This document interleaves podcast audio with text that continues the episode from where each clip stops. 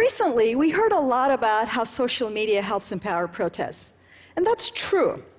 But after more than a decade of studying and participating in multiple social movements, I've come to realize that the way technology empowers social movements can also paradoxically help weaken them.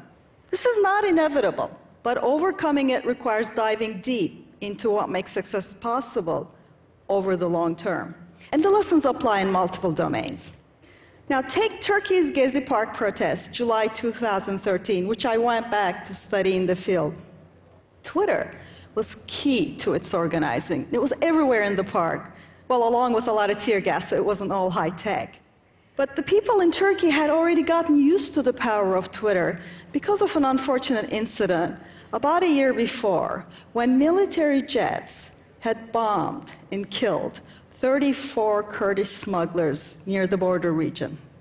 And Turkish media completely censored this news.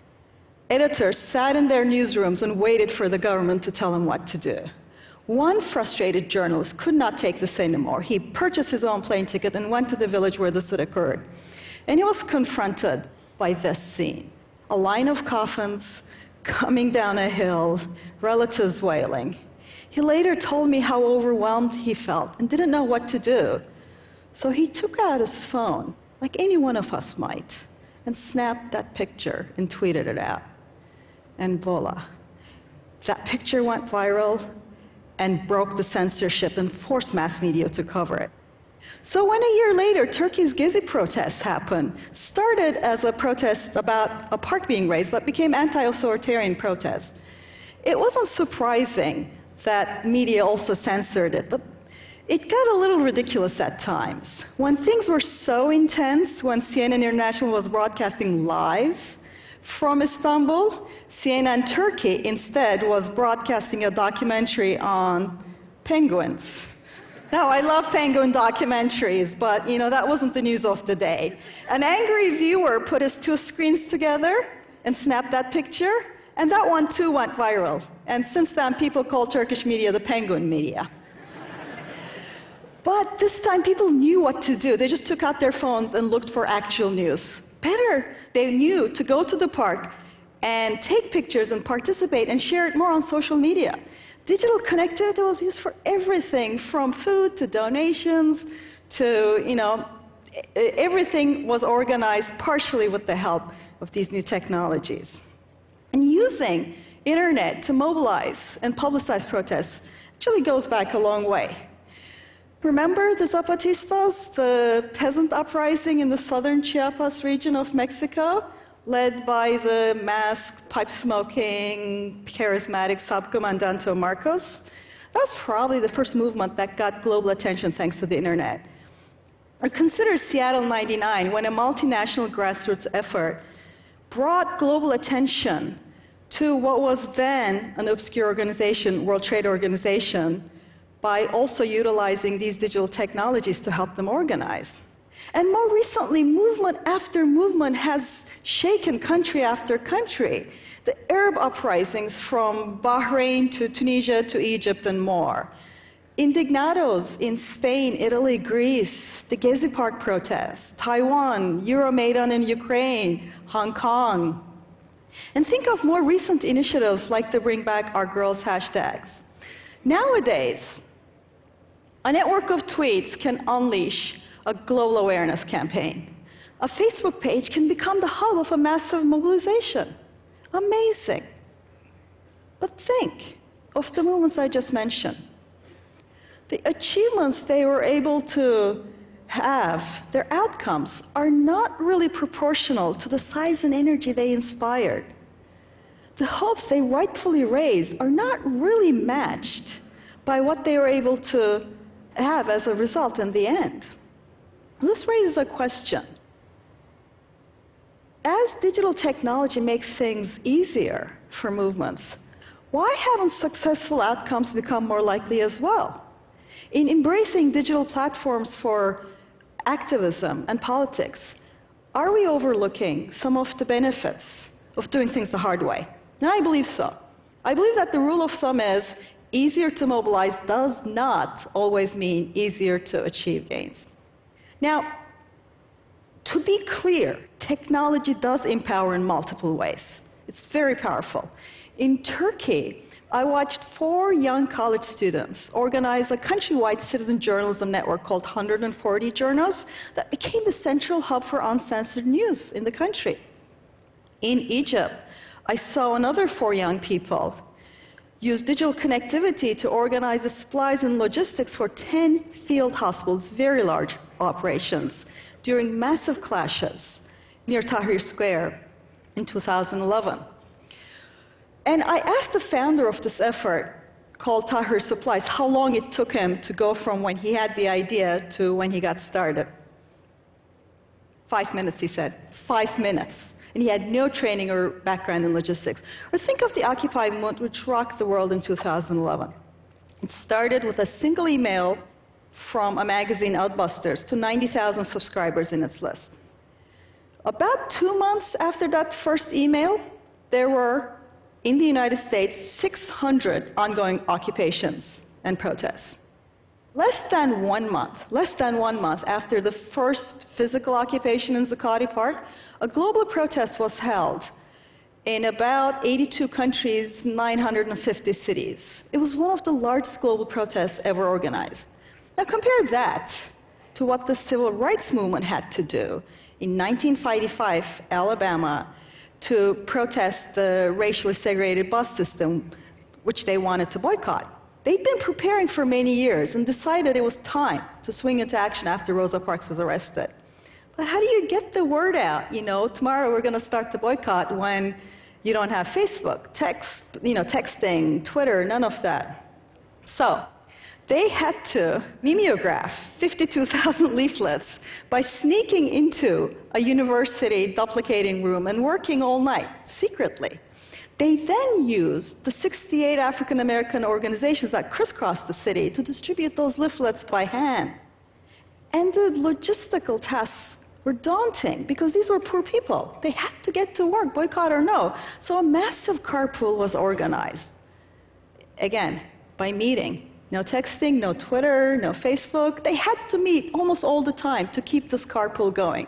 Today, it would be so much easier. We could, you know, create a database, available rides, and what rides you need, have the database coordinate, and use texting. We wouldn't have to meet all that much. But again, consider this. The civil rights movement in the United States navigated a minefield of political dangers faced repression and overcame, won major policy concessions, and navigated and innovated through risks. In contrast, three years after Occupy sparked that global conversation about inequality, the policies that fuel it are still in place. Europe was also rocked by anti austerity protests, but the continent didn't shift its direction. In embracing these technologies, are we overlooking some of the benefits of slow and sustain?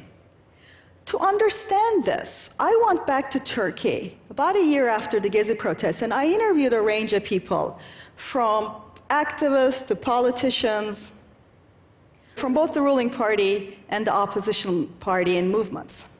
I found that the Gezi protesters were despairing. They were frustrated and they had achieved much less than what they had hoped for. This echoed what I've been hearing around the world from many other protesters that I'm in touch with.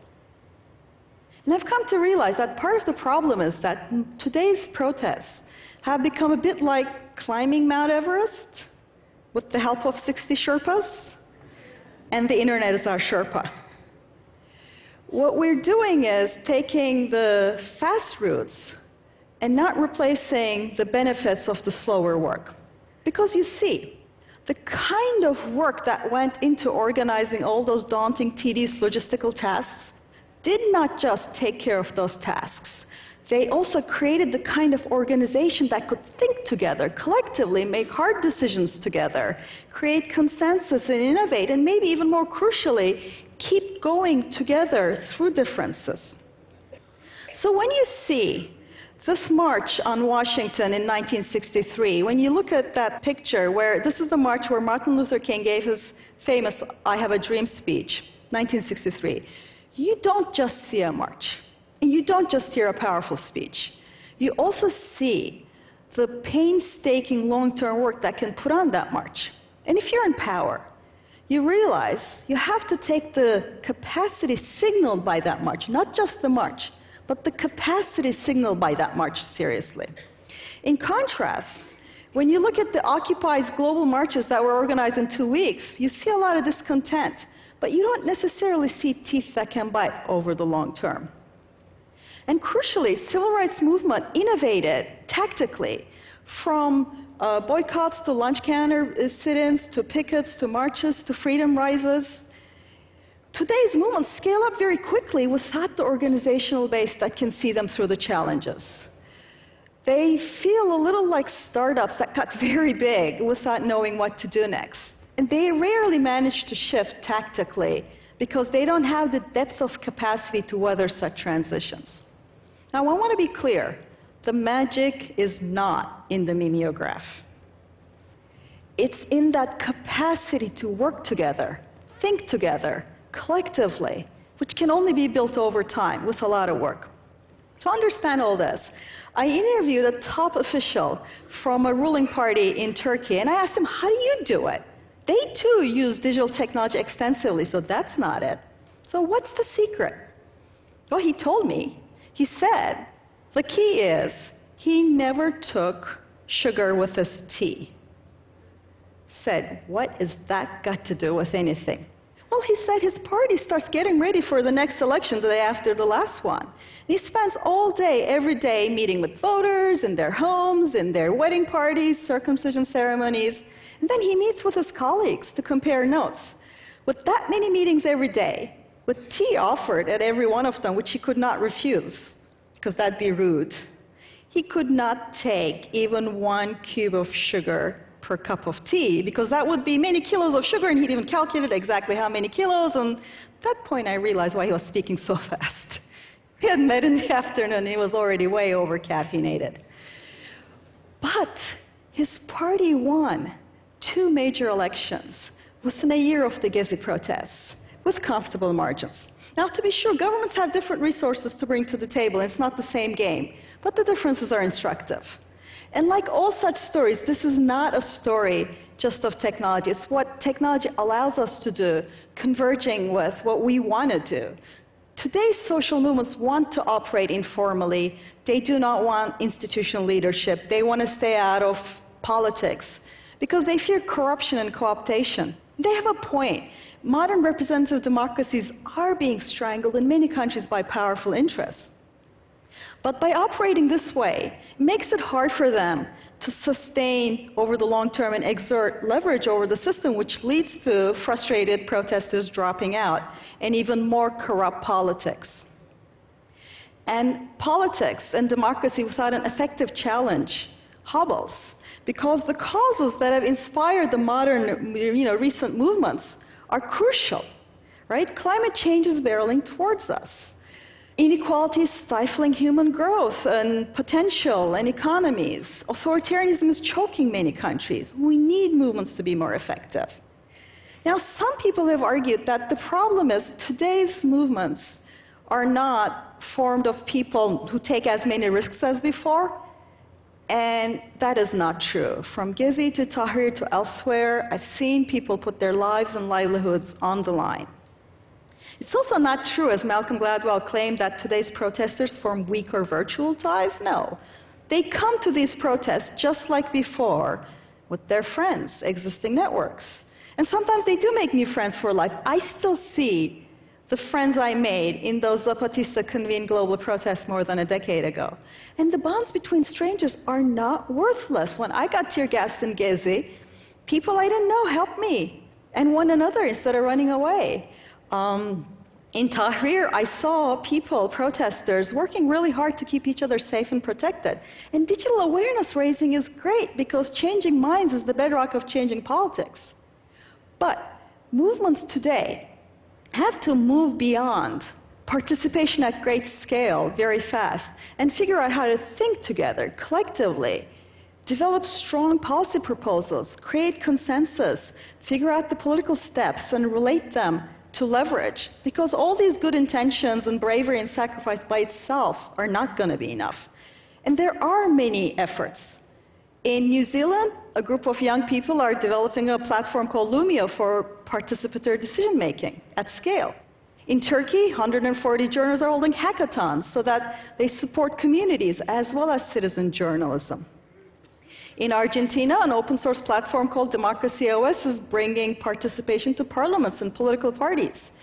These are all great, and we need more. But the answer won't just be better online decision making, because to update democracy, we are going to need to innovate at every level, from the organizational to the political to the social. Because to succeed over the long term, sometimes you do need tea without sugar along with your Twitter. Thank you.